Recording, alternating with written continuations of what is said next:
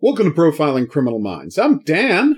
And I'm Dr. Redmond. And we are here for the pilot episode of Cracker, which, if you haven't heard of Cracker, that's because you weren't around in the 90s. Uh, it was kind of a big thing, briefly. Mm-hmm. They didn't do that many seasons of it. There aren't that many episodes of it. But god damn, uh, when it was on fire, is there anything better than an episode of Cracker? Well, I started the first episode, right, and going, oh, oh, this, this man. I know. oh, this man. Um, but no, I, by the end of it, it's just like, yeah, okay. Uh, You're you're here for him, but yeah, that- for. You're literally like so. The episode opens with a brutal murder because it is a cop show. yeah. Just a, an unbelievably brutal murder on a train.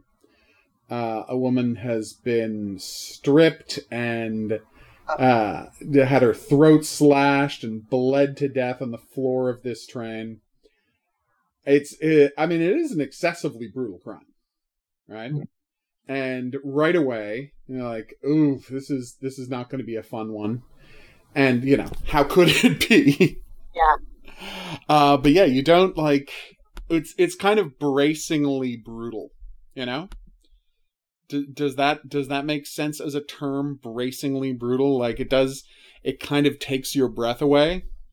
Well, it takes your breath away, but they also don't spend a long time. So you no, don't no, no, they just flash over it. It's Yeah. almost subliminal. Yeah, yeah. And it's just that you understand the full level of brutality when they're talking about it. Yeah. No, you have to have had that visceral response to it, Yeah. so you, can have the right emotional reaction later. when you're hearing about the different parts of it, right? Yeah. It was this this man was brutal. Yeah. But of course, before we see the murder, we do get our first introduction to Fitz, uh, our main character in Cracker, listening to, over the phone, to dog track results. Yep.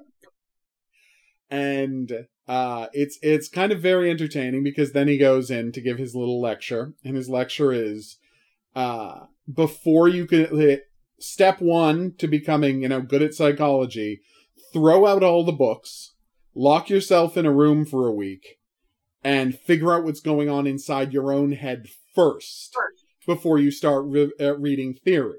And I'm like, yeah, okay, I get that. And then we meet Cracker, Yeah. who, who obviously didn't do that before. you. 100 It's like you're betting on the dog track. It's a real physician heal thyself type of situation. Yeah, I mean he was.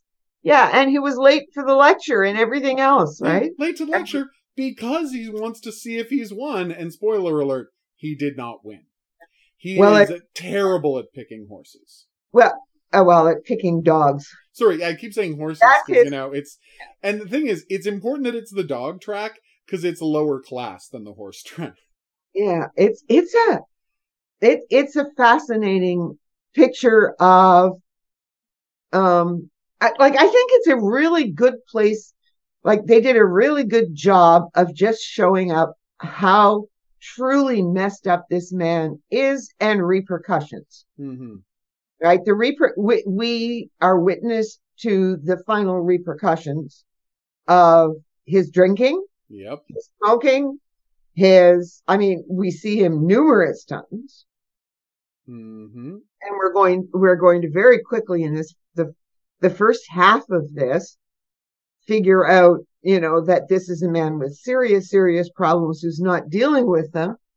And and while you're watching this in this the first half then all of a sudden you're going well geez how can he be good at his job? And what's his job anyway? Because you can't figure it out really. Nope. you know? And um because he's not like a tony. No. at not all. At all. not at all right it's clear that he has something to do with psychology because he was in a lecture hall Yeah. students He's some kind of a professor, but he's certainly not a good lecturer. Well, I think that he was fed. You see, here, here's the thing. Again, physician healed thyself. Yeah. He was, he was pretty fed up, hmm you know, with losing at the track. And he takes that out on everybody. He takes that out on everybody who is throwing books and throwing papers and everything else in the Yep. class. And you're just going, oh Lord. I mean, he's got a point. Oh yeah. He's got a point, you know. But it's like it's it's this great advice that he himself is not fantastic at taking. Yes. And that's what we will find out throughout the three seasons that this is on. Yeah. So then the cops show up at the train, and one of them is Christopher Eccleston. I I I'd young totally forgotten that he was the cop in the first season. me too. Oh hmm? wow! Oh, he's fantastic. Yeah, he's he, but he and he's very young. Yeah, You know, it's got it's got to be twenty years. Well, yeah. Well, no, I mean this is thirty years ago. This is he's so young, and he's in his late twenties at the time. yeah, Yeah. Oh, then we get the guy talking about, oh, we get the ME. Well, not the ME yet. The ME is weird. We got the crime Oh. scene guy talking about how the murder happened, and for some reason, he's an American? I didn't really get that, but like the crime scene guy is American. I'm like, are they trying to say something? Like, it just, it, it weirded me out that he was an American. And then the moment where he's like, wants to po, he wants a picture with the blood spatter on the wall for his go, yeah, album. okay, American. Yeah, no, it makes perfect sense now. Yeah, that makes perfect sense. Oh God, yeah, Album, you know. Jeez. yeah. It's it's really rough, and but it's like Fitz is such a mess that he, you know, he has finished his little lecture. He goes to a he goes to a bar, right, and he's like, oh, I guess I finally got to take the cab home, which is Because he missed the bus. because he misses his bus, and then he has to like grab cash at home from his son But to his pay son for the cab. got- no, his son doesn't have any. But no, so that's what I'm saying. He goes to his son, yeah, for money. Then he goes to his daughter his much younger daughter, to get money. yeah. Neither of them have it, so he has to pay the cabbie in the check and doesn't even give the cabbie a tip. Nope. Oh, he's And the he's been smoking in the cab, Yep. even though it, there's a clear no smoking sign. The cab driver has tried to talk to him. This guy is a self-important mess. Well, what's worse is that then his wife is like, "Yeah, we're supposed to be going out tonight to meet people, So don't get drunk. so don't And get And he lifts up the bottle and says, "Well, not on this." It's so Before we horrible. go. Yeah. Oh my god. Uh, and meanwhile, while we're we're seeing all of this, we do the silent notification of the parents of the woman who's died, and then we go to the club and we see Fitz being horrible. I mean, he has. I'm not saying he doesn't have a point. No, he does have a point about you know. Th- This woman who is a lecturer in women's studies and all this sort of stuff, but she pays her nanny less than she pays her cleaning lady, and Yeah. she barely pays her cleaning lady a decent wage. yeah, it's it's pretty bad. You know, I mean, he's got he's got a point. I could make that point too, but not the way Fitz did. No, not the way Fitz does. And like, hey, we're And having a social night out. You know, Yeah. Yeah, they're is not having the a- time or the place for this. And then he go he says, Well, I'll pay. And he goes, and of course his credit card isn't being accepted. So the other guy pays. Yeah, The other husband. It's two couples and they know one another, right? yeah. Oh And my Wife god. works at the hospital. I do like the uh I do like that we'll we'll talk about this when you're sober. Yeah, we'll talk about this when you're sober. And uh, I think it's his endeavor to never be sober though. Yes, well, he doesn't want to be sober. He doesn't want to stop gambling. yeah. And Um, again, he's like, "Oh, uh, and he uh, the other guy has to uh, pay for it because they've got run over fifty dollars, and they only take checks from people up to fifty pounds. Sorry, Yeah. pounds. Oh, and then Fitz has to admit, "Oh, by the way, I'm thousands of dollars overdrawn at the bank, and the credit cards are maxed out." Oh, also, I put five thousand pounds on the home loan and told them it was for a new bathroom, and I forged your signature. Yes. So guess what happened? Oh, This is all in the car drive home. this is on the code And of of home.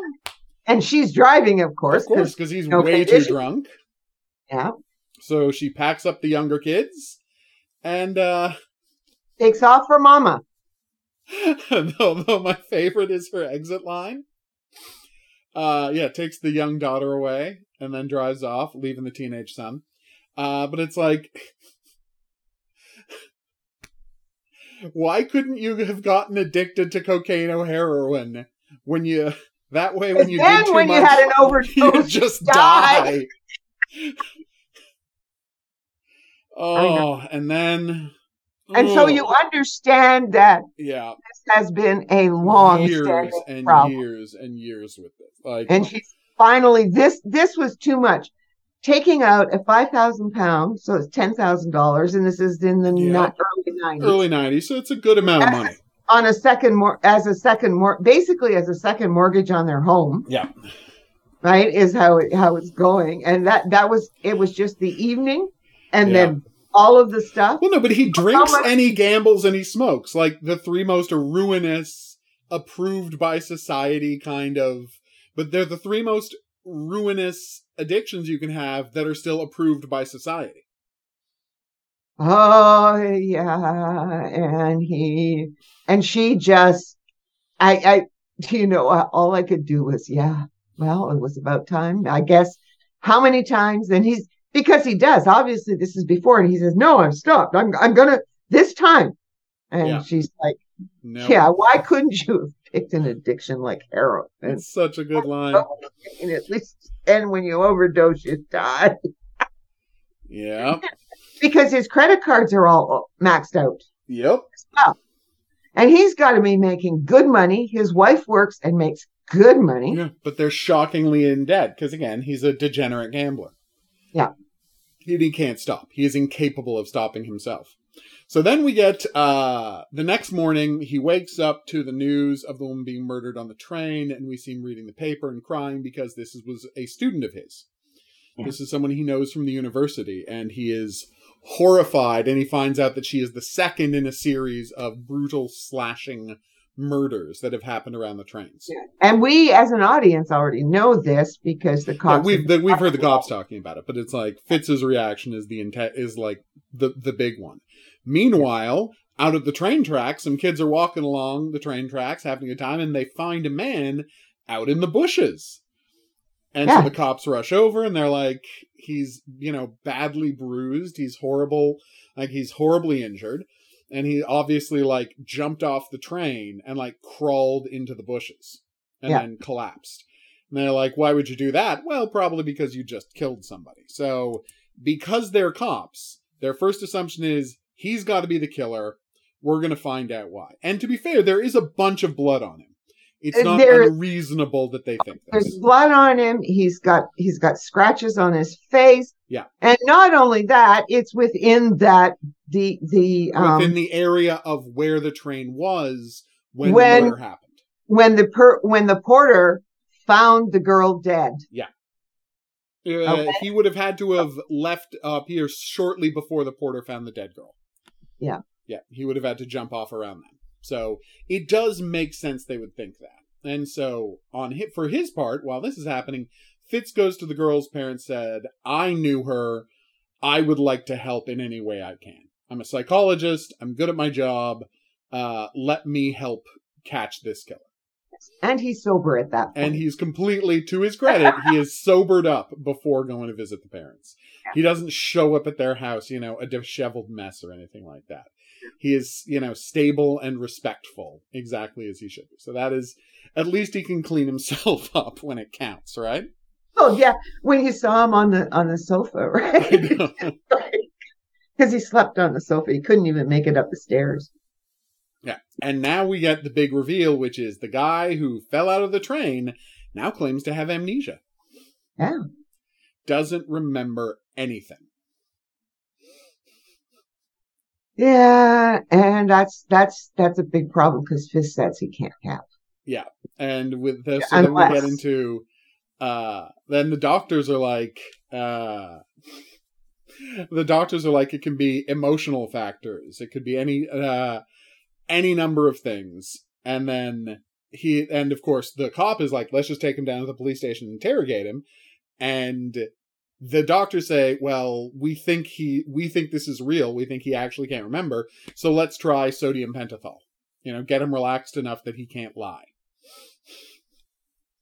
And the guy uh, says to the cop, prove to me, while he's under pentothal, prove to me that I did this and I will happily confess. Yeah. I will be fine confessing. Yeah. It, it, it's a very strange. He has odd reactions to things. An odd reaction. But Yeah. if you can prove to me that I did this, because I don't remember the, anything, if you Yeah. can prove to me that I did this, then I will confess. Yeah. And, so And I then, will. then we see Fitz in his office, uh, treating someone who's talking about their uh, problems with their his wife, and he is not listening and not caring at all because he's just thinking about the case.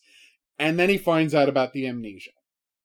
Yeah. And then he finds out that the amnesia, and he's like, "Boom, that's my hook to get in." Yeah. Yeah. And so Because- he's yeah, because he's like, "I'm a psychologist. The parents want me involved. I can figure this out." Well, plus, you know, he, he also is well aware of what they should be looking for.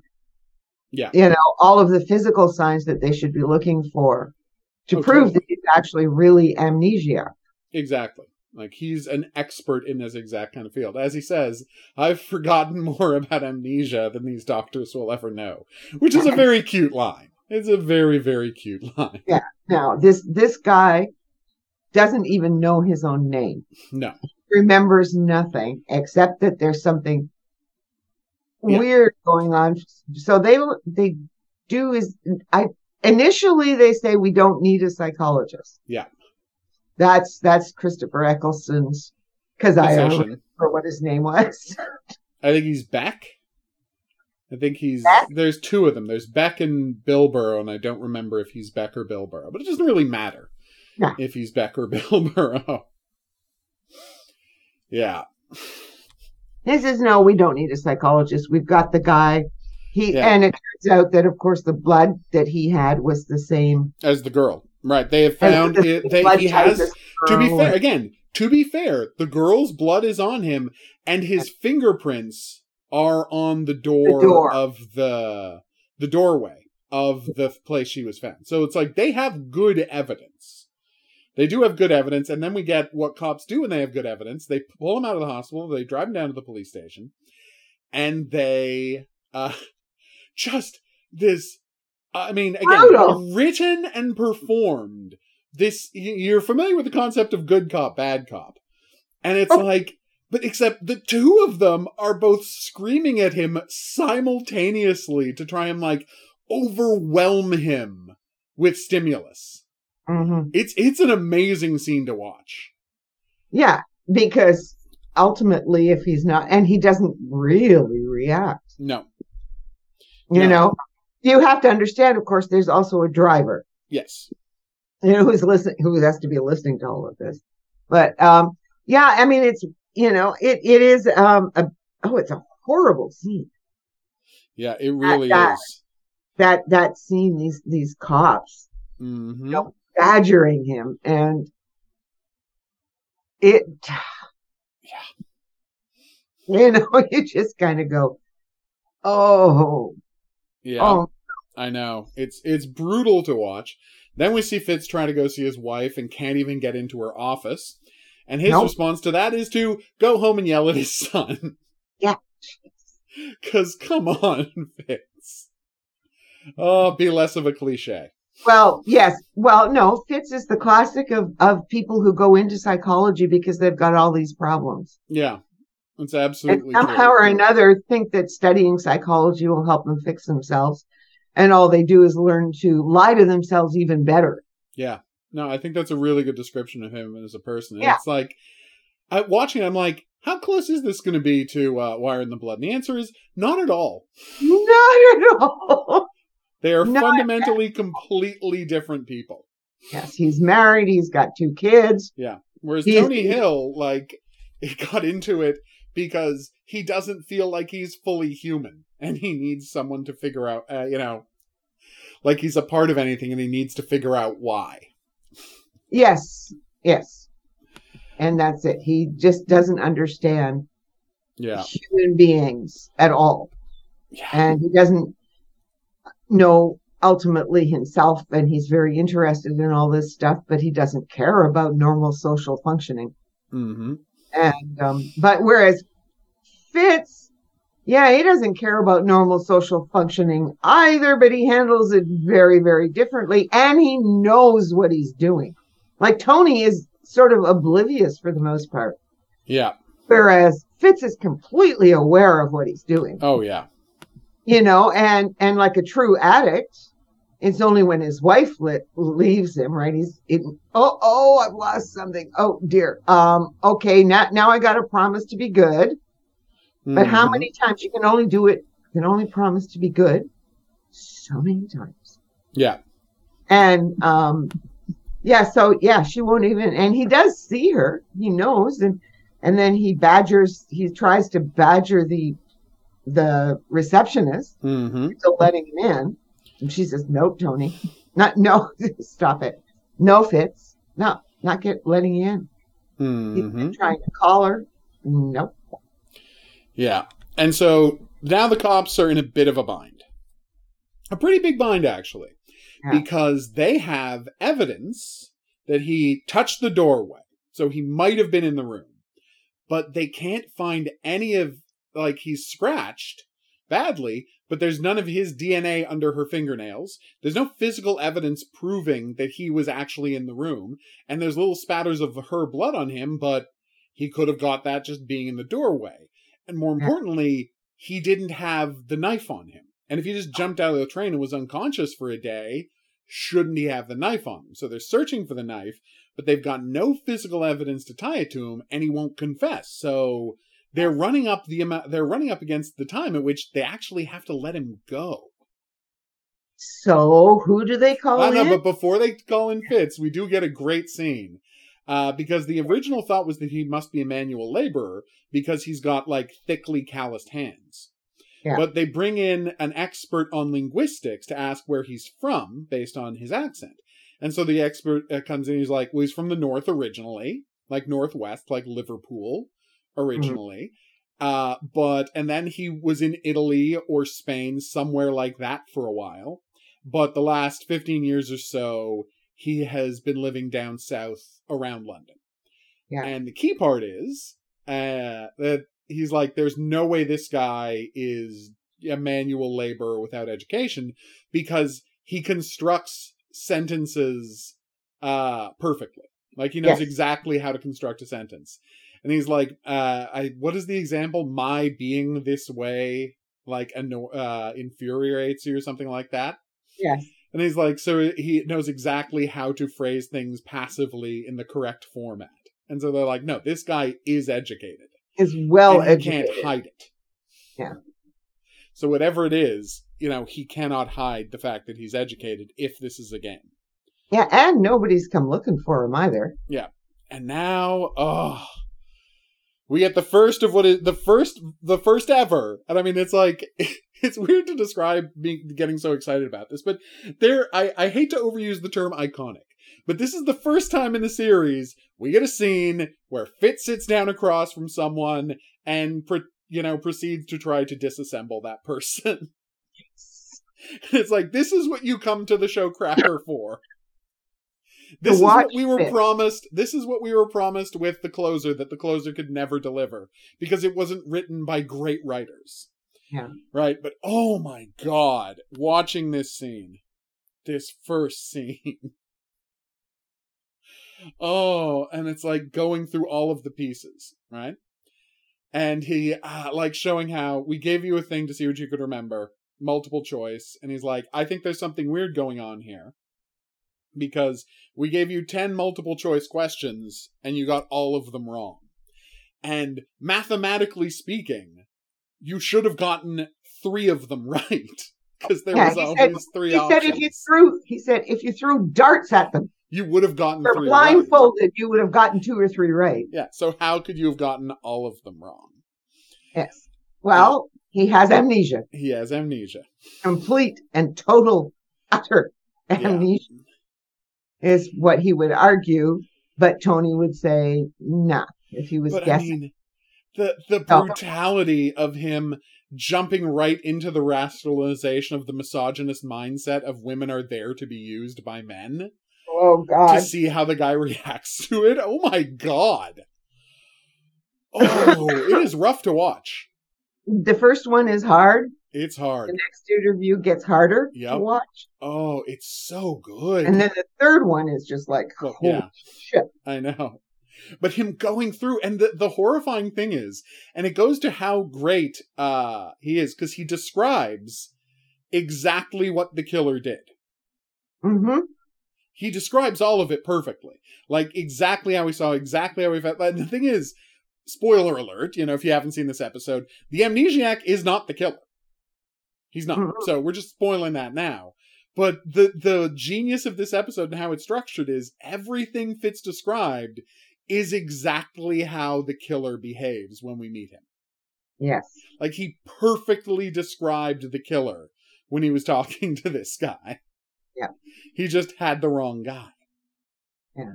Which I think is pretty damn fantastic, actually. Well, yeah. And, and, um, when they finally do get the guy, Yeah. you know, they don't need Fitz No, of course, yeah.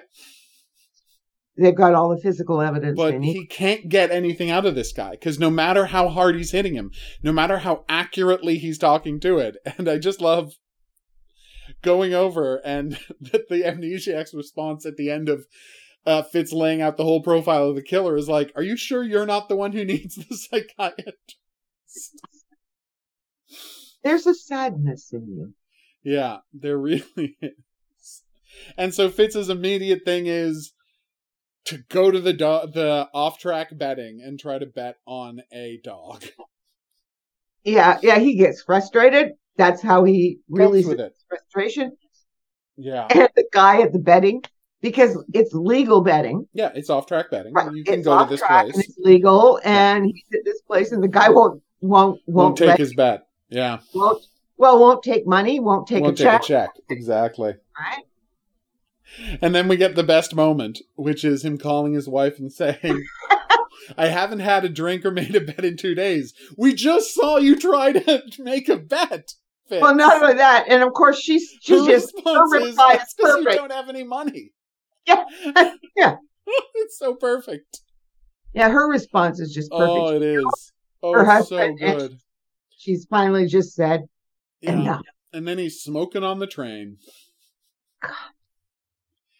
Uh, smoke. Uh, sorry, yeah, Smoking on the bus. yeah, smoking on the bus. Well, no, it's a streetcar, but yeah, Yeah.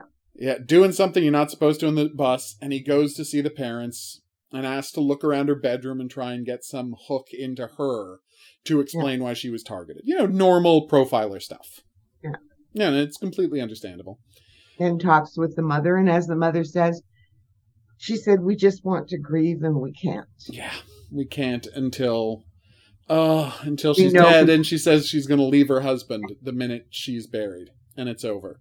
Because, Because that's she- what my daughter Because she wants. tried to get me to leave him for X amount of time. Yeah. I can't Oof. quite understand why, because he doesn't seem like a bad guy. No, but I guess he's just, you know, one of these passively distant, abusive type of guys who, you know, not ultra abusive, but is just cold. And then we get the uh the wonderful scene where he oh the well wonderful. The horrific scene where he berates the amnesiac and shows all of the pictures of the body over and over again while just asking him to name lists of things just naming lists of things city in your uh, name a city name a place name a river right say any number right As he's slamming down as he's slamming down one picture of a fiction to try and like hook him into accidentally saying something. Yeah and then Well, it's a good technique, it's a really good technique but the guy doesn't have anything doesn't have anything. Yeah. Except that Tony, uh, except that Fitz looks sad. yeah He oh that- god You that know? brutal thing of him just like begging him to say like look just let them have peace Yeah. you know let them have peace and he's like and all he can do, all this guy can do, is take pity on Fitz. Yeah, You know? Oh, it's it's a it is a strange yeah, interview situation, so that you know, right, that there's something definitely weird going on because, I mean, he's functioning all right. He just has this no memory, not even his name. yeah. He can't tell you anything. And there's Yeah. something fundamentally strange about that. And one of the thing, what I love is Fitz's observation here, right? Because he goes and he talks to Christopher Eccleston, because Christopher Eccleston's thought is, okay, well, let's, you know, put out a thing to the whole country and just say, does anyone know this man? And Fitz is like, yeah, if you do that, then uh, all the defense has to do is say, it's impossible for this man to get a jury trial because you showed his face to everybody as a murderer all over the entire country. Yeah. And yeah, that's an actually that's a really good point. So they don't do it yet. They don't do it yet. But Fitz points something out which is really good and it's our our great detective, he's thinking deeper than anybody else is and the whole thing where it's like you bring in this guy to come at this from a strange angle. That's why he's here. He's like, is it possible this guy didn't do it? And that he's not faking. Christopher Eccleston's like, no. He's got blood. He was on the scene. We know he's on the train. And Fitz's response is both of the murders have occurred around train stations. We know that this is someone who. We know that the killer takes the train regularly. But here's the thing there's no mark on his wrist from him wearing a watch, no tan line, no nothing. And when I asked him what time it was, right? He, he didn't clock. he looked for a clock Yeah. he didn't even glance at his wrist reflexively he looked around the room for a clock and he found a clock and he's like this is someone who never wears a watch and no one everyone who uses the train regularly wears a watch because you always have to know exactly what time you have to be at the station by and i'm like that's a really good observation like that Mhm. is just from a writing standpoint that's such a fantastic observation for him to have I love that moment. So yeah, big big fan of that moment. Uh so yeah, really great really great observation. He's uh kind of amazing. Yes. Uh but the real question is, and of course Christopher Eccleston doesn't want to hear it. Of course. Look, I got somebody on the hook here. Yeah. Why are you doing this to me? Yeah. And they think uh there's a chance uh he gave a six digit number when asked for any number and they thought well that could be the public housing unit number because it's six digits so maybe this is where he lived as a child maybe it's where he lives now and now is when we finally get the me segment which is one of the creepiest emmys ever This guy is. yeah I had forgotten just how Mm. weird this Emmy is. I know. But yeah, just his whole thing. Well, it's like his whole why wouldn't you say like of course she's still beautiful. She's as God created her. The deeply religious man talking about this horrible wound, these horrible wounds and disassembling the body and thinking of it all as part of, you know, God's plan is ugh it's such a creepy scene. Yeah, no, it is. It is a very creepy scene, and it's so Well, odd all- and sterile. And I loved the uh the judgment, right? The judgment that Fitz has looking at him. Yeah. Just finds it so creepy. yes. I kind of love that. yes. They brought the parents in. Uh, first, although we find out that the killer always shaved the victim's pubic hair in every Yes. case, and then they, in a little, you know, cute little thing, they then cut to the amnesiac shaving. Yeah. Just you know, a little note there that he has two razors. And the guy's like, he must have two razors because you can't really easily shave pubic hair without a nick with the kind of straight razor you cut someone's throat with. So that's two different weapons or things that the guy didn't have on him. Yeah. And they have none of it. And and Christopher Eccleston keeps pushing his detectives find the damn thing. Yeah. Just find the knife. It's got to be there somewhere. Yep. so they go to the uh they find a location that matches the number and they uh talk to the neighbors and say that there was a couple here who had a kid and they're like well he left 20 years ago so i can't tell you if this is him but he i know he went to europe and i know he wanted to be a priest Yeah. and that's all they find out Yes, and then well, yeah, but that is a wonderful scene where the two neighbors are fighting with one another over, know over it over whether this guy is a nice guy. You don't tell, you know, and the one that tells them tells them this as well. No, and he went off to Rome and that, and he was crazy. He was Yeah. just a little weird, you know. And the other woman is screaming, "No, he wasn't. How can you say things like that?" And and then they start fighting, and you see their faces on the cops, right? Oh my god. So then they take him. Uh then they take him to they take the amnesiac, who might be Mr. Kelly. Yes. Uh we now know might be a man named Kelly. They take him out to the graveyard to see his parents' graves. His maybe parents' graves. And he's like, I feel nothing looking at this. I don't mention it. Uh, you know, it doesn't like There's- register with me at all. I have no feeling from staring at this. So they take him to the local church that this family would have gone to, and the first thing he says is in as he walks in is, "Why are they speaking English?" yes. And it's just like they changed it to English twenty years ago. Yeah, I'm I'm so I'm so glad, right? I Yeah. I I mean the one thing that I really like about this episode is a complete understanding of Roman Catholicism. Yeah. It's going like they don't get it wrong. The guy does cross himself. He crosses himself completely reflexively. Yeah, it's, it's like there's a whole bunch of reflexive things.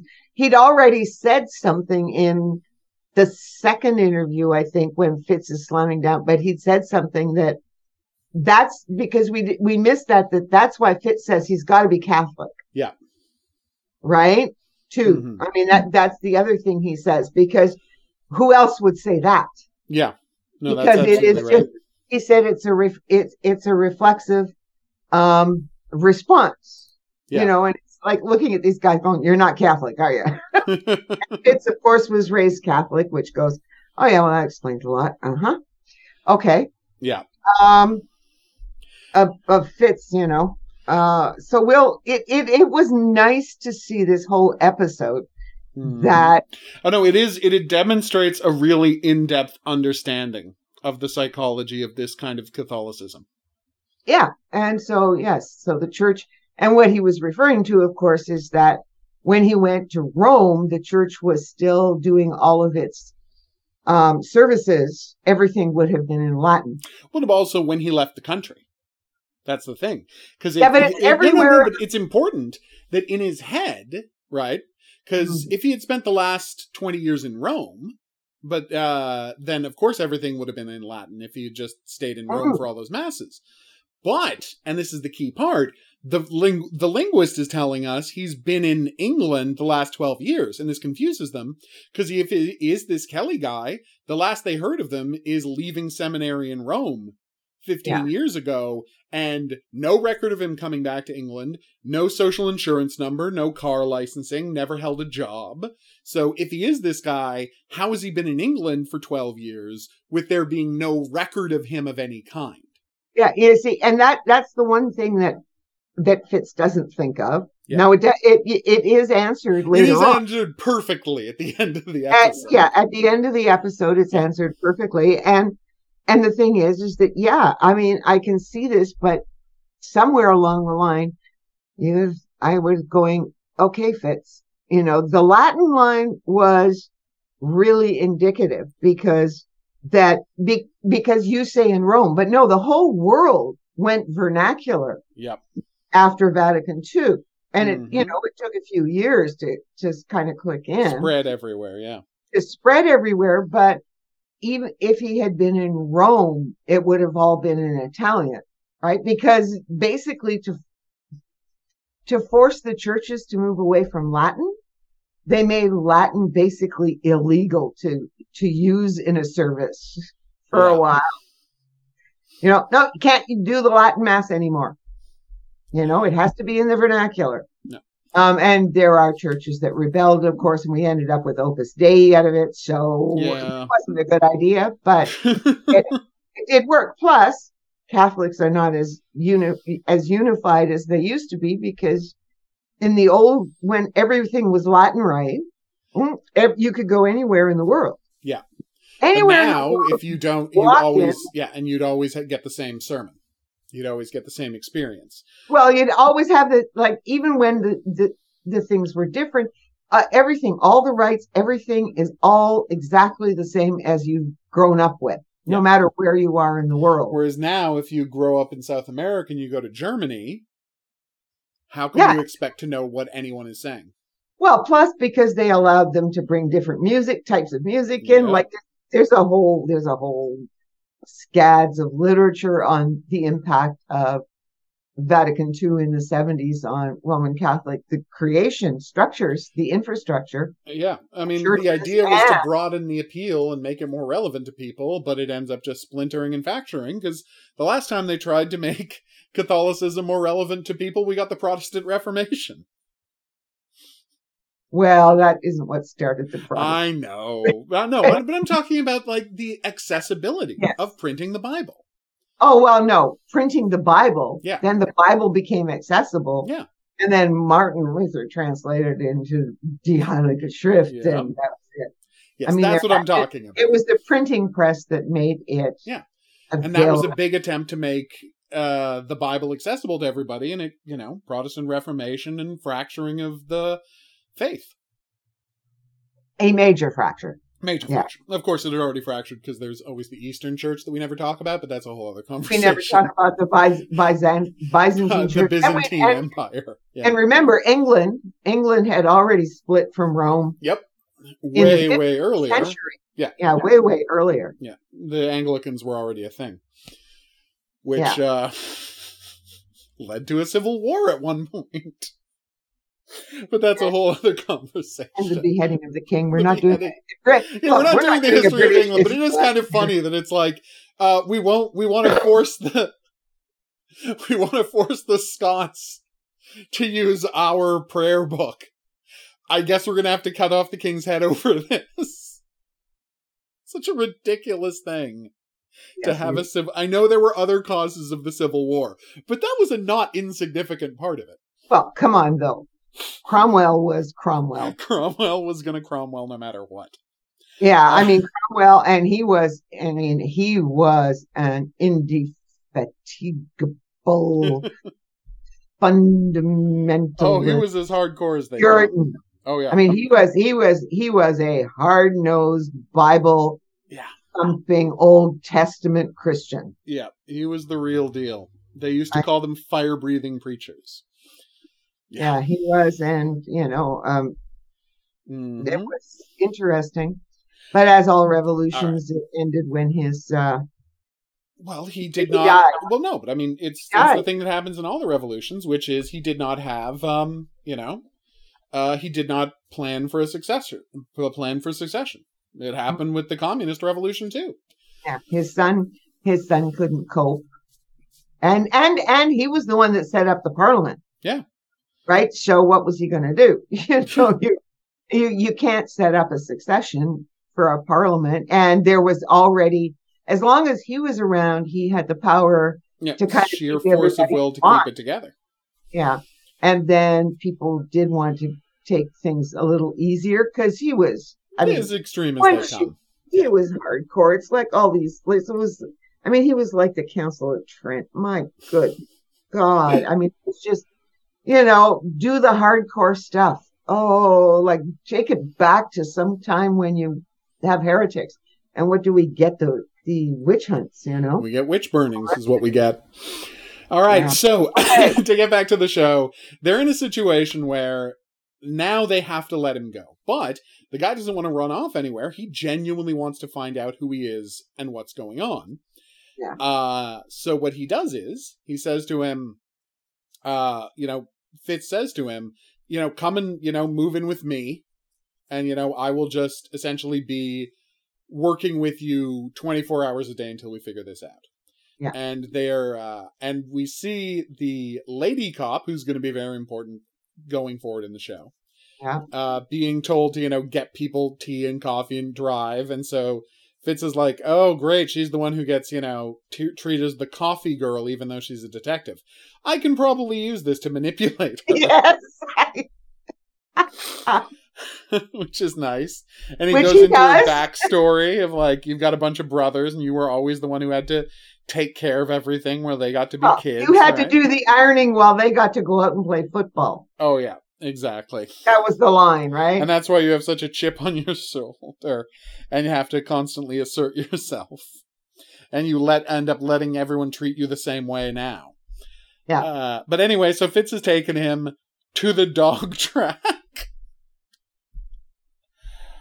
of course. And while at the dog track, uh, Kelly, the amnesiac, sees someone that he recognizes Except the guy this guy sees is him afraid of him and runs away. and runs away. And he's just chases after him, demanding to know, uh, you know, why do I, why, how do you know me? Which is How do I know you? How do Because I he know? How does do you know me? recognize it. Oh yeah, he sees him and he recognizes him right away. Uh, but the guy flees. And so Fitz was busy, you know, making another bet while that happened. so he turns around and Kelly has disappeared. And so now he's like, "Oh, did I do this wrong? Have I?" He, he does have a moment of, "Did I get, just get taken?" And then he, so he calls the cops. But uh, and luckily, Kelly comes right back, just having with a broken nose, just having been headbutted. Yeah, and we never do find out who that guy was. Well, no, we do. It's the reason he didn't have a wallet on. While he was lying in the brush, a guy came along and found him and stole his wallet. That's why he didn't have any ID on him. After he got thrown out of the train. Was that the guy? Who, that's the guy who stole his wallet. And that's why the guy, and that's why he recognized him because he saw him after he had the mental break. It was Yeah. the first face he saw after he had the mental break was this guy stealing his wallet Which is why he remembers him. which is yes. why he remembers him exactly. Yeah, and so now they have we have the scene where the mother pleads with the uh with the public, not revealing the guy's face or anything, but just to say, uh, has anyone, if you feel threatened on a train, if you saw a creepy eye on the train on any of these days, if anything suspicious comes out, please tell us right away. And we see that Fitz and his son and Kelly are all watching the broadcast. And we got the son, which is a great moment. It's like looking back and forth. Uh, Did he just bring a murderer into the house? and then they finally show the face, saying he's from the Northwest, saying his name might be Kelly. Yeah. Yeah. Ugh. does anyone know who he is? And what I loved though, right, was uh first off, love two things. One, son locks himself in his room that Yeah, night. no, and that like, and these are all these little things that I love about the writing of Fitz. yeah. The little details like that Yeah. really stick with you. Like, yeah, them Kinda really goes, getting "Oh, the I think I'll- characters. I really think I'll lock my door tonight. Uh, and so then, um, but the interesting a note I liked was something that you would never see in the American news. Maybe you don't even really see it in the British news, and this is just a flight of fancy by the writer. But the guy at the end of the broadcast saying, "Just FYI, remember the kind of violent crime uh, we're talking about in this broadcast." Is incredibly rare, and there's almost no chance you're ever going to. It's ever going to happen to you. Yeah. it's literally the opposite of what the American news does. Oh yeah. Well, the BBC is is very what- careful about that kind of stuff. very- well, yes. Well, you know, they they want to keep everybody. You know, they don't want to cause fear and all the rest of it. Yep. because they and so you kind of it's very strange because of course they've had some of the first no noted cases of serial killing right I'm, and you know they've had the yorkshire ripper and the rest of it and I, i'm talking recent like in the in the 20th century right not the jack the ripper stuff which Yeah. was its own thing but you know so they've had the odd thing which there is a reference to hmm this guy isn't married. Like he doesn't have any rings and he doesn't have any Yeah. any anything on his hands that would indicate he'd ever worn a ring, so he's not married. hmm So Um, then, uh, but mysteriously that night, they get a call from a woman claiming to be his wife, who he's been married to Yeah. for 18 years. So Well, the next. yes, and that's when Fitz knows Yeah. there's something wrong here. Oh, yeah. But they get on a train nonetheless and head up north to try and see if this is his wife. And then we get another great scene with the two of them on the train. And Fitz just claiming he drinks and smokes and gambles because he likes it. And Kelly asks him, you know, what is the cause of this void in your life? Yes, And he's like, clue. because of course it's like again another pretty big clue about Yeah. who this guy is. Yes. Uh, but yes, he is unfortunately disturbed to discover that no, she's just a crazy lady who wanted attention. Yep, know, 18. and he is absolutely bereft Yes. at finding this out. Yeah. He's like so desperate to find out this missing part of his life. Yep. Yeah, Ah. I know. And that's uh, the whole Fitz thing that I loved, right? Such a brutal line. He's like, "That's women." You know, if they had said on the broadcast uh, that you were suspected of murder, it wouldn't have just been one woman saying she was married to you. It would be. It would have been hundreds And then he starts talking about. and the whole thing. He said, "Yeah, Yeah, if we had a soap Wow. opera just made up where all the men were convicted murderers, it would be the highest rated program. greatest show in Britain." and he's and, but what I love is my response is that all of this yelling by Fitz has allowed Kelly to profile him, and his response to this monstrous misogynistic rant is, you know, I'm sure she'll come back to you. Yeah. That's so good. Which shows that Oh. even if he doesn't remember anything, there's something about what he does Yeah. that he does remember. Yep. Like, like that that comes out automatically as opposed to it's not a memory, No. it's just an automatic response. An automatic as instinct to hearing that Uh, kind of stuff. as if he might have been hearing confession at some point in his life.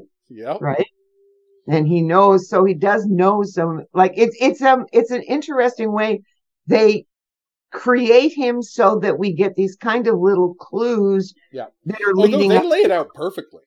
They Yeah. do. I, I was so happy i was Yeah. so And it's such a good payoff. So uh, we get a great scene now where a guy claiming to be a Catholic priest calls Bilborough, that's um, he's Bilborough, the uh, Christopher Eccleston, yeah. and says that uh, someone confessed to him. The guy I saw on the telly confessed to me two months ago that he killed a woman, right? And I didn't say anything about it, but now that he's killed again, I can't, you know, I can't quiet keep quiet anymore. because i There's saw a the woman picture underneath. Yeah, I saw the pictures. I know it's him. There's a woman underneath a pier on wherever, right? Yeah. I don't remember the specific place. And they do, Doesn't in fact, find a body down there. Yeah. So the first one that's quite a thing. And so then we see the uh uh so they bring him back in of course of course they have to bring him back in. Yeah. And, but before they do, we get another great scene where he um where the the guy cuts is preparing potatoes. Right? The Kelly is preparing Yes. potatoes at Fitz's place, and he accidentally cuts his hand and he has a horrific memory of trying to kill a chicken yes and not doing a good job and having the chicken die in his arms bleeding slowly uh and that's when the cops show up to take him in Yeah, that's when the cops. Although I did like the line with the uh with with with the guy who was who is the killer. I mean, the the Yeah. guy who was is actually the killer, and Yeah. and so Eccleston is trying to keep him on the phone Mhm. and wants him to talk more, and he says, "No," he said. I'm Catholic, right? I, I'm a Catholic priest. I said I shouldn't even be saying anything. And Eccleston is pushing him, and he says, "You're not Catholic, are you?" right? And then it it is anyway. So we get the remark from Fitz later on, yeah but we do have a great moment though but now Uh, we're going to yes, with with penhaglian before we get to the next interrogation uh that's the woman's name the woman cop's name pen penhaglian i just, just Yeah. i'm Yes, that's her last. It's it's a hard name to say. Penaglian. We'll come up with Penaglian, where uh, she gets badgered into being the one who does the notification with the new dead body. Which, because again, Fitz is right. Fitz is Yeah. right. They make her do all of these jobs. Yeah, that. Well, yes, because the guys aren't good at that. Yeah. Uh, and then they come to interrogate Kelly again. Yeah. And uh and then All we have the wonderful scene where Fitz is like, You've gotta let me see him. Right? I can I need to do like I've you've gotta let me see him. I need to talk to him. And he gets refused. They won't let him. So, And he manages to luck into being an elevator with Penhaglian and demands that she help him on the case. yeah. Another And she fantastic starts scene. screaming. She starts screaming. and so they're all rushing down. So these cops are all rushing down to the elevator doors Yeah. when it's opening, right? And she walks out. You know, Mhm. just, no, just testing. But Just yeah, testing. he's like, give me a list of every. I need you to just get me a list of everybody who was on the uh everybody who was on the train who was single and Catholic, and I'll find you your killer. hmm Like, uh, and then you'll get all the credit. You won't be have to be a chauffeur anymore. You'll have a, you know, it's yeah. So But then we get this horrible scene where the the cops are interrogating Kelly again and asking him if he did it. Like your priest said he did it, so there you did it, and he's like, I guess you're right. And then he has this horrible thing where he's like, uh let me co- okay, well, if I did this, let me confess to a priest and then we can do this. And they refuse to let him see a priest. which was a mistake on their part. Oh yeah, absolutely. I mean, that was what was so interesting is they refused to let him Yeah. go to confession, basically. Yeah, it's a really weird choice. But the um and then he has the horrible thing that he's like, I thought that if another body turned up while I was in custody, you know I didn't do it and now uh, the thing I wished for happens and it's just made everything worse. And I'm like, "Oh, you poor man." No, no, he said it didn't happen. No, What but a new said- body has turned up, but it's an old body so it doesn't change. Oh, the old body. Yeah. Yeah, that's what he's saying. Like a new body has turned up, but it's an old body. That's the thing. Yes, and he said he said, and I feel so bad that that I was wishing someone else's death Yeah. prove, you know, and of course, so and that's that's all he says. Yeah. And then Penaglian agrees to But work. with- before before that, we do see Fitz you keep saying this to me. Okay, yeah, before this. Before that, we do see Fitz back at the daw the off track betting, Yeah. trying to put in a bet. yeah, put in a bet and getting refused to have credit. And when he gets home, that's when Penhaglian is there. Yeah. Ready to work together, which is going to become a fruitful partnership over the rest of the show. Yes. So he goes in, right, and he gets to see Kelly again. And now we get their final conversation. What a what a final conversation. Oh, You know. it's so good. Oh, poor Penaglian. Yeah. Penaglian. Whatever. what I loved, right? I, I just Oh. love I love the one He's like he's single. The um the I love his his jump because it makes so much sense. As it's it's a out of nowhere jump, but it's a jump that the second he says it, you're like, of course you could assume that. He's like he's single, he's Catholic, and he's clean shaven. And Kelly's like, how do you know he's clean shaven? He's like, he goes to the trouble of removing all the hair from the women he's killed. You think he's not going to shave himself? Yeah. He's obsessed And- with cleanliness. Yes. Then he goes and has this whole he has this whole thing. He says, Well, it was probably he's either was early getting hair or late getting hair. Yeah. And I think he He was early, probably the it. first one, and then became obsessed with this. And Yeah, and it's The become at the like the the core of his psychosis about the dirtiness of women. yes. And Yeah. then so then he goes but Penhaglian gets him into an interview with Yeah, and With, goes. and yeah, he's- and then and he lays into Penaglian. uh yeah goes into her. Oh he lays he it you know you know making this connection right and goes into him and he's pushing this guy pushing this guy by beating on Penaglian yep. right and this guy can't stand stop doing this to her and blah blah blah and he's so and so Fitz manages to push him far enough that he starts to have Memories. flashbacks. Yep. He has flashbacks, Yeah. and He We- remembers walking down a train passageway and Yeah. seeing a man get pushed out, essentially pushed out of the train passageway because a woman found him creepy. Yeah, And then the guy mentioned, you know, only ever loving two women, his mother and the Virgin Mary, which, Yes. Jesus Christ. Ugh. And so Yeah. he went to get both, some of them, uh, Pope both. John Paul II, Yeah. Know, exactly right? the same. His Uh, mother is the Virgin Mary, Yeah. and he wrote poetry to the Virgin, love poetry to the Virgin Mary. Don't get But me it's started on that stuff. It is. I know. I know. It's religious, so it's okay. I It's- It's metaphor. Mimesis. Yeah, so it's fine. Yeah. Who could blame him? So, uh, so Kelly went to get both of them tea, and when he came back, the guy had brutally attacked the woman. He was Mhm. in mid brutal attack, and the guy chased him and shoved him off the train before he could attract any attention. Yeah. And so that's what happened. We finally know that he's innocent. We have confirmation as far as Fitz can tell. And so they go through, and so now that Penhaligon is convinced, they go through the list of ma- uh, unmarried Catholic guys in their mid 30s on the train that fit the general description that he is married, uh, that he is remembered, and then boom. They have two names. They only he- have two names. I, I did love the line uh, where Penhaligon's like, "How did you? What about the? The. If if he didn't do it, what about the call from the priest?" It's like that was the killer. He says, "You're not again. You're not Catholic, are you?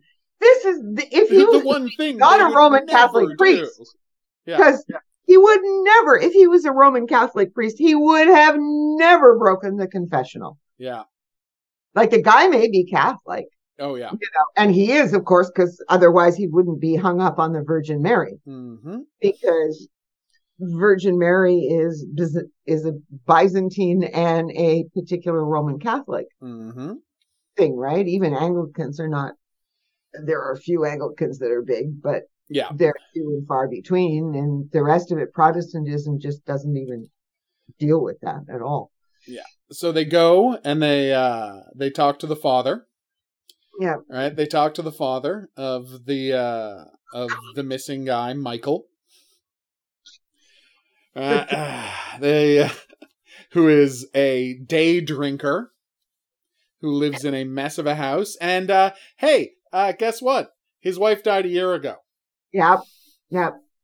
the guy's mother just died quite recently Yes, and not only that, but you know, you, you see in the house, you see all these pictures. of him and his Uh, mother they're all iconic, either of him and his mother. They're the pictures of the Virgin Mary and the saints. and the- he shaves with a straight razor or and he's got a straight razor in the house that he uses so yeah that's that's all you need to know so they know where he's driven from right well, they they- know where he's going. He yeah from the train as they say He he's used, catching the 320 to leeds yes, the father does know that because Yeah. he's still living at home with his father in mess.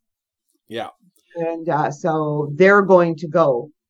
they're going to rush to catch the train to get to the next stop and beat him there so they rush off and thank heavens manage to interrupt him before he kills another woman Yeah. It's it's a very satisfying ending.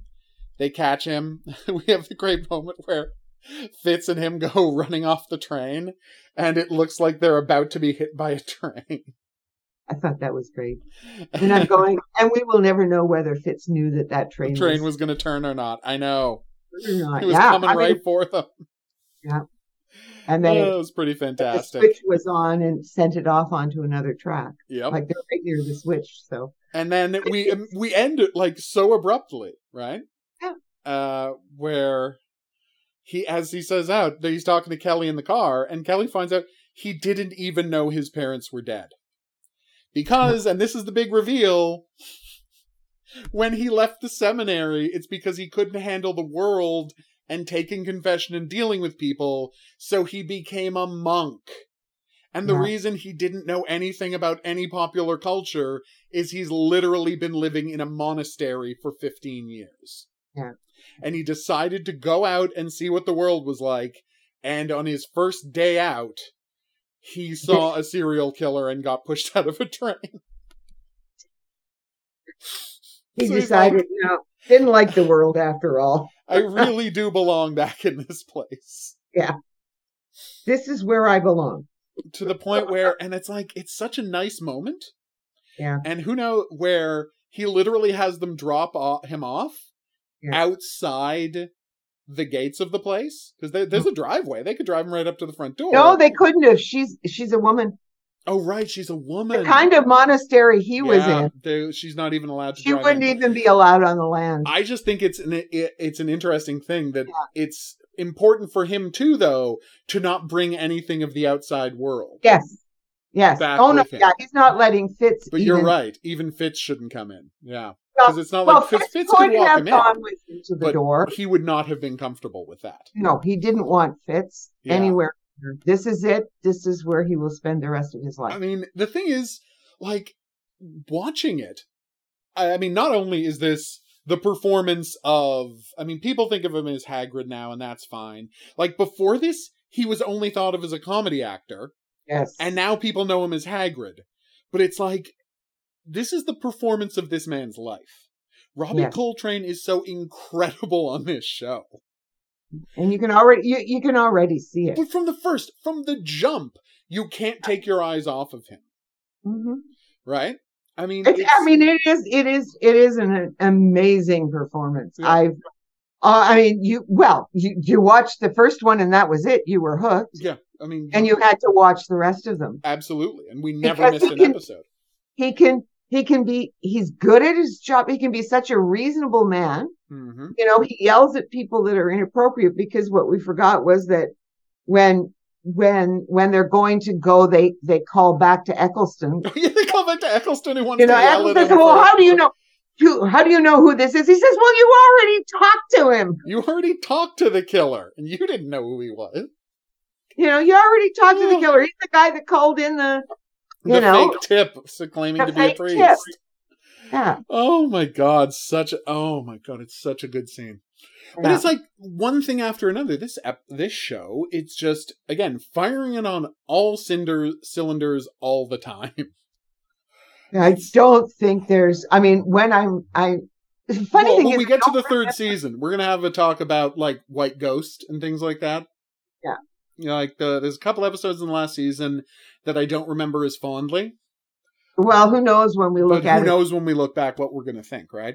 But Yeah. the I think it's the first episode of season two, right? Um, the one with Robert Carlyle about the guy who you know wants to murder to be famous, and it's just that it's like I remember that as being one of the best episodes of television I've ever seen. So I'm so excited to get back to that one. Well, let's let's just. I mean, I'm sitting here going, well, that, it's got Robert Carlyle. yeah, too. I know Robert Carlyle's the killer. Everything of course, else, it's going to be you know? good, but like, It- yeah. is it as good as I remember it? Is what I want. Well, I don't. I don't know. This is as good. I haven't seen it in so long. in so long. I mean, we're talking now. This is 2023, so yes, we're talking 30 years. Um, and it was because it started in 1993.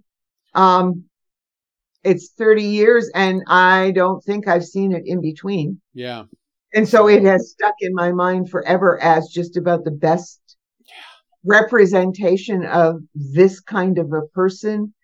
I mean, to think of him as doing comedy, because the funny thing is, is that I don't remember him doing comedy prior to this. I know, but he I was. remember really seeing him. No, I knew that he was, and I knew he was on all these shows, but I don't ever remember seeing him because we didn't see an awful lot of British TV back No, then we didn't. and it wasn't something that would have been that what no i shouldn't say that but we had we had a we had pbs Of course, and that was the most the place where you would see most but the most only place. what they brought over were these kinds of dramas Mhm. and other kinds of dramas the cbc might put on british stuff too um but it was always not so much the comedies monty python was was probably the a real exception nowadays you see all the lighter comedies and stuff.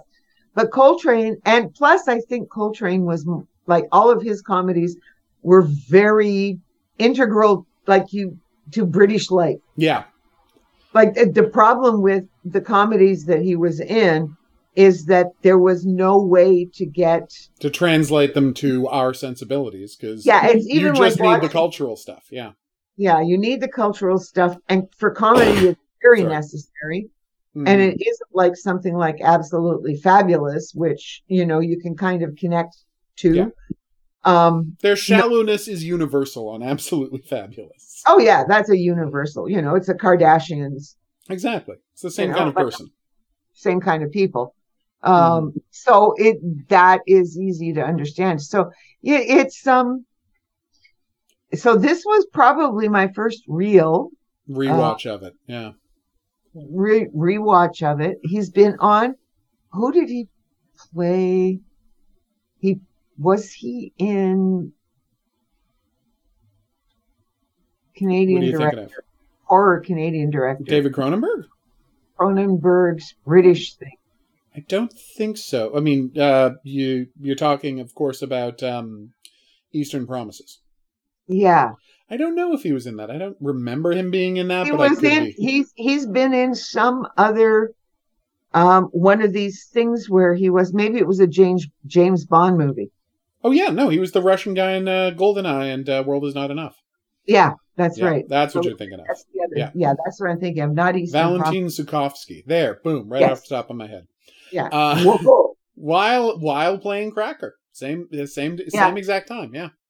Yeah. So, you know, there are, um, Yeah, the man. we- Uh, well- the man is uh like again. It's this incredible performance. It's on BritBox right now. Y'all can just watch it whenever you want, Yeah. and everyone should because it is one of these performances that has to be seen to be, be believed. And I gotta say, you got um, you got to give credit to the guy playing Kelly because Yes. uh, to to not be blown off the screen by Robbie Coltrane in this show, right? It's kind of, it's something else. He does Yeah, a well- fantastic job. and what I would, what I would say to that is that they did manage to usually pick, um, yeah, like I said, the second season, I think opener, it's it's Robert Carlyle. Yeah, it's Robert Carlyle, people who could, um, Yeah. at least keep up with him, shall we say? I, I I'm think not going to, um, Yeah, yeah, you know, um, it's not Uh, an easy thing to be on screen with Robert Carlyle in these kinds of scenes, but he he pulls it off. Uh, he does a he that actor does a fantastic job in this episode, and I mean to not be just completely overwhelmed. You need a Christopher Eccleston. I think it's Adrian something who played uh, Kelly. And it's like you need these actors who can stand. And I mean, uh, the his the woman who will be his longtime, you know, on the cop associate on the show. oh, her, She's yeah. fantastic Mhm. as well. Like just everybody on this show is so good. This is that rare show where it's just everything is firing on all cylinders all the time. So yeah. Uh very excited. Very excited to watch the rest of it. Guess what? I'm looking at IMDb. Yeah. And there is no listing here. Okay, Eccleston is Bilborough. Yeah, Bill Burr. Okay, thank you. The other guy is back. Okay. There you go. Okay. So I'm looking here, looking for Kelly. There's gotta be, you know. What was, what is that his, I thought that was his last name. that's the character's name is Kelly. Yeah. Yeah, I know. And I'm looking here. Scene of crime. Mark Fitzgerald, Judith. There, there is nothing here. Scene of the crime is not the first episode. No, no, no. I know. I'm at the first episode. Oh, the one. Oh, I didn't. part one. Okay. Okay. Maybe if I go to part two, he will be there. But there's nobody that. Hey, go to part two, see if he's listed as Kelly there. Maybe he's not listed as Kelly in the first half. Well, Who no, knows? he's not listed at all. There's because there's no extra people. I can figure out who everybody else is. That's who it is. Adrian Dunbar. Adrian Dunbar. Okay. Thank you. Yeah, they they put him into part two once he had a name. Oh, that's cute. But you'd think that if they could put guard, they could have done. They could have put, you Other- know, amnesiac amnesia. in part one. Yeah. Uh, so yeah, it's it really is a special show, and I mean it's the kind of show that has stuck with me all of this time. So, you know, I'm glad that it's as good as I remember it. And yeah, that Robbie Coltrane, Oh, and the character he plays there Yeah. is just such a he's so horrible. He just Oh. is. He is the worst, and that's why we can't stop watching him. yes. All right. Uh, so we're going to wrap this up here. You're going to join us back here next week for the next episode, which is a three parter, Yeah. which is crazy. But yeah, there's the one with three, it's three hours instead of the normal two we associate with this. But you know what? They gave them as much space as they needed based on the quality of the scripts. And spoiler alert, the scripts were very high quality. Yeah. Yes. Uh god yeah they tried to do they tried to do an american one with uh, robert pastorelli. Didn't work. No, partially because you can't do this in one hour. That's You called Fitz. uh yeah like you just It's couldn't called Fitz. there yeah. you go. You just couldn't do it in one hour partially because you can't build the kind of characters you need to to do this show in one hour. Well, Like, you cannot build the rapport you need to right in a single hour you cannot get us that much into the world in a single hour so Yeah, and have yeah, because the interviews are critical, but you have to set them up. Yeah. And that's in an hour you can't do that. Well, it's not even an hour. Back yeah, when it's 44 when minutes it Fitz, it would have been forty five minutes, maybe Yeah. maybe forty six minutes. yeah so there Um, for the American script, yeah, because you have the title cards and the end cards. exactly so Th- yeah, that takes so you much just time. don't have enough time to tell the story yeah, the I way they did in the original and back maybe- then they wouldn't do multi-part like this was before the age of Yeah. multi-part episodes like wise guy invented modern television but people were too scared to do what wise guy did for years and years and years Yeah. Um, and I was going to say, and maybe that's why the Korean, you see, the South Korean things that are TV shows, hmm because I cannot tell you that they are 45 minutes long. No, Yeah. no, no. Sometimes they go 48 minutes. Sometimes they go 51 minutes. Sometimes they're 58 minutes. Sometimes it all depends on the sometimes we get an episode of vincenzo where every single episode is a full movie yeah, is a full movie, right? Um, but even in these, even when there were our consistency, like even in the what you would we would call serialized shows, yeah right? Because even this was broken down for I some kind of series on TV, right? So it's like 45 minutes and 45 minutes. You Yeah. know, it, they're pretty consistent in terms of that. Um, but it's, it depends on where you put your commercials, i think that's true you know, because even in like in France, in Holland, in Germany, I don't know what they do now. Mhm. But what I used to know is that, and even British TV would do this too, right? You put your, you would show something and then you would have your little newscast maybe and your commercial breaks. You don't put the breaks in the middle of the show. No. Or And so sometimes you'd have a show- show Oh. where sometimes you'd have a show, and this is the thing they would do, where at exactly the halfway point there's a commercial break. And there's just mm-hmm. one commercial break in the show at exactly the halfway point of the episode. Yeah, they So would the do that. are broken into two halves. Yes, which means that you could, but it would then be still smoother, Oh, much smoother. much, much What they smoother. do in America with the five act structure. yes, so you have just to keep have, coming up with cliffhangers over and over and over again. Yeah, you know, you gotta, you gotta, you gotta have I do not envy American TV writers that. No, no, not at all. Because I'm thinking you have to have your introductory Yeah. 30 seconds and then you have to have your what transition to the you know to the the transition 30 seconds so that We're you'll come the story over to well now here's where we hand the story over to the cops and then here we have to have a revelation of the threat escalating and they find something out but really everything has just gotten worse and that has to happen three more times. You know i mean oh lord. But everything is is commercial and making money in Oh, the united course. states. Is i they make their money differently in other countries and it it works and as a consequence tv in these other countries is consistently so much better Yeah, and it's not like there's not bad shows in other countries, Oh. but the standard of television is much higher than we get here as a general rule. Yeah. Also, they're willing more willing to take chances, but that's a whole other conversation. Uh all right. Yeah, one- but before we go, uh, we're about to this up, but we're not doing a Sunday show this week. Uh, we might be doing a Sunday show next week. But I just wanted to touch on the Just political, just Yeah, a, a just little touch on the Trump gets political thing on the moment we just gotta say, how crazy is it that Trump might have been arrested by the time people listen to this? maybe i, I mean, mean it's, well, the thing is, it's like, I, I would normally say there's no chance Trump's getting arrested. I mean, yeah, he's constantly committed crimes, and if he were anyone but Donald Trump, he would have been arrested a hundred times over. That's just the case.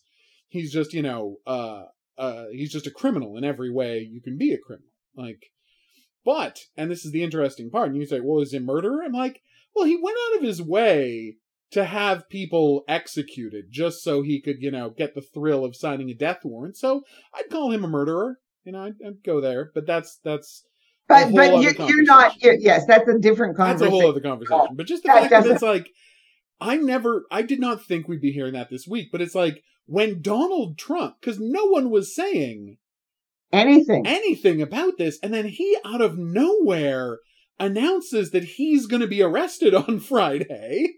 On So tuesday on, Tuesday, on Friday, no, no, on Friday he announces. Oh, on Friday he arrested on announced Tuesday. on Tuesday. I yeah. phrased that really badly. Sorry, I, that one's on me.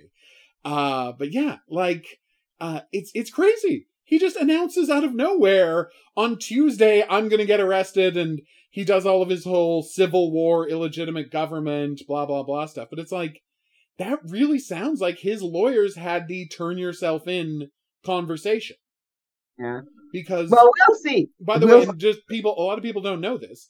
If you're a rich guy, like, so there are most people because of television, they only associ- associate, you know, being arrested with the cops catch you doing something and put on handcuffs. But really, with this kind of uh, crime where they have to prove it, where they have to investigate and prove, what generally happens is they will get a warrant for for you from the uh, grand jury, and then the cops will call up your attorney and negotiate a surrender, i.e., you have to turn yourself in at this place at this time. Like, we are going to be issuing a warrant for you, turn yourself in at this place at this time. And that seems to be what Trump is talking about, that his lawyer just got that call. That seems to be what it sounds like. Well, the grand jury, it was pretty clear the grand jury had, Was going to indict. Yeah. was going to indict. how could they not? Yeah. Again, it's not like he was subtle about all the crimes he commits. Okay. We may talk about this next Sunday. That's what I'm saying. Like, what, we don't Bill- know anything yet. When are we going to have the Texas judges ruling Texas on the judge. abortion pill? Uh, that should be this week too. Yeah. So, you know, we may have a few things We're to, probably gonna have a Sunday show next week. yeah, to Uh, scream about next Tuesday. Yeah, so, but I just wanted to, um, I just wanted to say, how crazy is it that after all this time, Trump might actually get arrested for some of the evil stuff he's done? hey, Kind of crazy, right? uh, hey, I, I, I'll be surprised. Oh no, I'll be surprised, but I'll be happy. And and I'm Yeah. I'm not saying this is going to happen, but one really good to think thing to think about is if the man gets arrested, that remove if anybody, it it could be a domino effect, i.e., once you've arrested this guy for his crimes, it could remove like the the lock everyone else had in place of well, I can't arrest him because he's the president. Well, somebody did, so Maybe they start charging him with all of his other stuff. Maybe they start charging his kids with all of their stuff. You know, like there's a lot of crimes going around. Like, well, we will find out and we will discuss next week, uh, and we won't do it when we do Cracker. No, of course not. Um, we'll do. It will we'll be a separate show. If if he gets arrested and if some other stuff happens, we'll be back for a regular Sunday show. Yeah. Uh, where we, you know, whip up a quick angry screed about some stuff and post in our it normal immediately Sunday show in our normal fashion. Sunday show fashion. Exactly. All right. Uh, so until then, though, if you have any questions, if you have any comments, if there's any profiling related fiction you'd like us to check out, please drop us a line at profilingcriminalminds at gmail.com. We would love to hear from you. If uh, you were listening to this on some sort of an app or podcatcher, rate and review. That's how people find the show. We're going to see you here next time, maybe, you know, sooner yeah. than you think. Uh, but until then, I'm going to say that's right. Au revoir. And have a good week.